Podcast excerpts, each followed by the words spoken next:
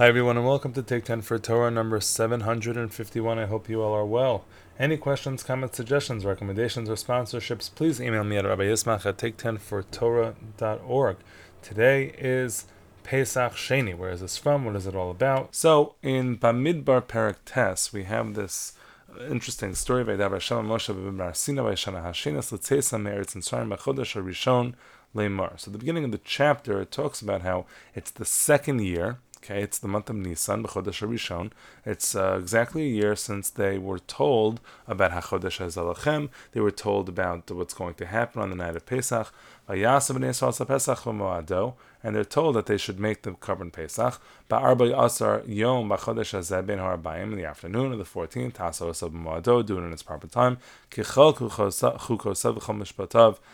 So do it with all its laws. And Moshe speaks to the Jewish people to do the Pesach, meaning he instructs them to do as God said, which is kind of copy and paste from last year. Last year they did the 14th on Nisan, and what happened was that later that night they got out of Egypt, and so too this year they're going to be doing the Korban Pesach again, but of course without getting out of Egypt because they're already a year out. And so indeed they did. They did exactly as they were commanded, so this is Pesach 2.0. Okay, so then, there were some people who could not make it to Pesach number 2. They couldn't do it because they were tamei, they were ritually impure. This was not an issue. The first time around, there was nobody who was ritually impure. And they weren't able to make the Pesach on that day. And so they came to Aron and Moshe. They wanted to appeal, figure out what they could do. And Moshe says, hold on, and let me find out, because it was a good question. There were people who were tamei, there were people who were not able to get near the Korban Pesach because they were ritually impure. They wanted to know, lama nigara, like, why are we any different? Why do we lose out? It seems like the Tumah, them becoming tamei, was not their fault, because had it been their fault, they wouldn't be able to use the phrase lama nigara. But it seems that it was not their fault, and therefore they asked and they appealed. What could they do? And God responds to Moshe, I'll tell you, if they're tamei, oh, he adds, or if they're in a distant place, they were not able to make it back in time to bring the Korban Pesach, so go make a Pesach. Do it on the 14th day, but a month later in the second month. You also have to have it with matzah and maror. So some of the laws remain. You can't leave it overnight. You have to finish it that night. And you have to eat it al hasova. It's referred to as when you're full and you're not going to be eating it voraciously, and you're not going to tear a bone or break a bone. You got to keep the same laws that you had to keep for the first time around. But let's say a person was tahor and he was out on a far distance or a far journey. If a person, this is not the type of situation that you could just, it's an alternate date. It's not an alternate date. You had to have been in a situation where you couldn't have done it the first time. Because he didn't bring the karban, he will bear that sin. And it's a pretty big sin, the sin of not bringing a Korban Pesach, as the Pasuk says here, is v'nichrasa hanefesh, the punishment of karet, which is, associated with eating on Yom Kippur. Pretty serious things. Okay,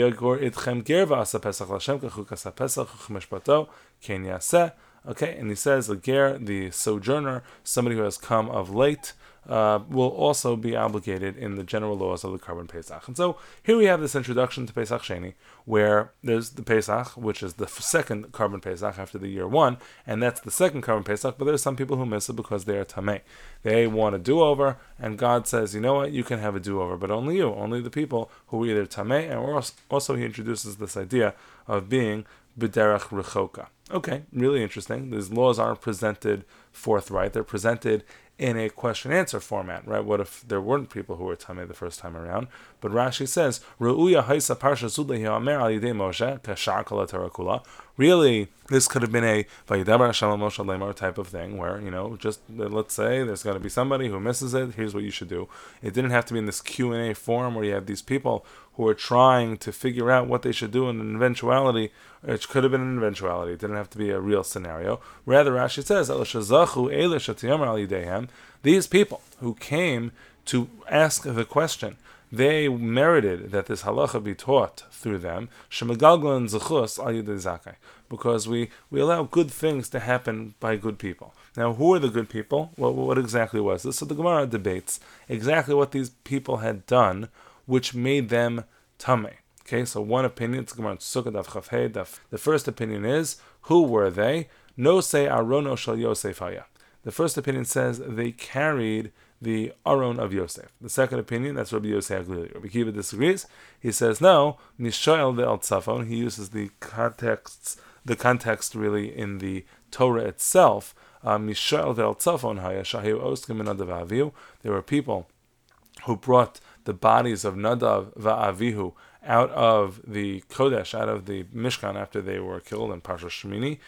We just read about this in Achimos as well. And so those people who were still Tameh, they were the ones who were not able to make it in time for the Korban Pesach. Rabbi Yitzhak disagrees because he says both of those don't make any sense. He says, Imno se Arono shel Yosef, if it's the Yosef people, they had plenty of time. I mean, Yosef's bones were brought a long time ago.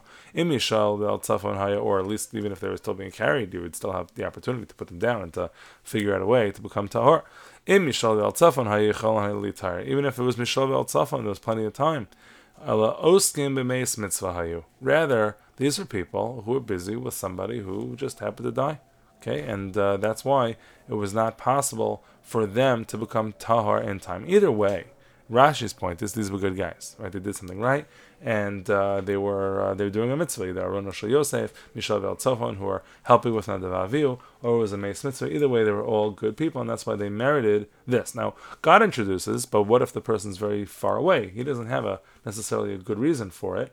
It sounds like he should have done what he can, but that doesn't necessarily indicate that he's doing the right thing. So it's not just this is for mitzvah observers. Could be for people who maybe have been slightly negligent in being so far away. Now, for example, the Rambam includes Mishshagag, a person who accidentally doesn't do it. Shagag v'lo hikriv barishon, a person who makes a mistake, he didn't know he was supposed to do it. In such a situation, there's a little bit more of a liberal reading of this. It's not just a person who is stuck far away, or a person who was tamei meis and who were tamei in some way that would not allow them to do so, but it could have been referring to others as well.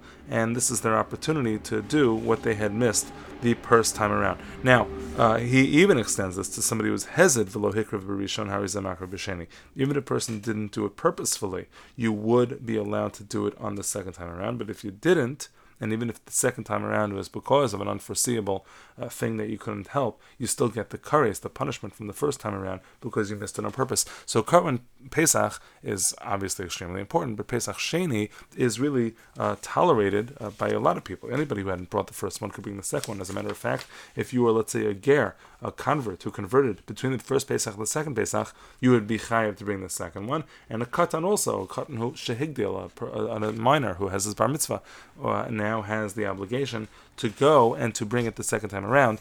And the second time around, though, if you only had the obligation to bring it then, you don't get kares for having missed that. Okay, so what's the difference? So the Gemara says, what's the difference between the first one and the second one? Ma bein Pesach Rishon l'Sheni. So the Gemara says, Harishon asur b'vayira v'yimatzeh. There's no chametz around anywhere, right? When it comes to the first one, that we know about Sheni, chametz and matzah im b'vayis.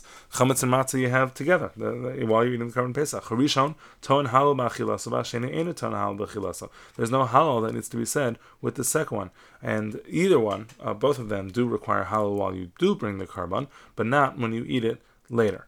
Both of them are also eaten roasted. They're eaten with matzah and the maror, and they are dochen as a Shabbos. If Shabbos comes out on this day of Pesach, you're going to bring the korban. Now, interestingly, this is, of course, nowadays really observed with just a semblance of people eat matzah. That's the minhag to eat matzah on that day. But there's a lot of depth over here. This is associated with Chabad, but really comes way earlier. The idea that the people who are tamei nefesh, they're distant in some way from God spiritually, or they're literally b'derech rechoka, distant. They have another opportunity. They have this second chance, and Pesach Sheni is the remez to tshuva. The Charedim says this in the 16th century already. It's been very much popularized by Chabad, but nowadays it's been popularized, this idea, it's been popularized by everyone. Pesach Sheni has become like this day of redemption, of renewal, the opportunity to accept those who may have been otherwise excluded. Pay attention to different events you might see, things you might hear, but that's the idea of Pesach Sheni. Perhaps it's about second chance, it's about second chances for really important things. The Chinuch says, really important things like Pesach had to be done, and because they had to be done, there was no choice. If you missed it the first time, you had to do it again.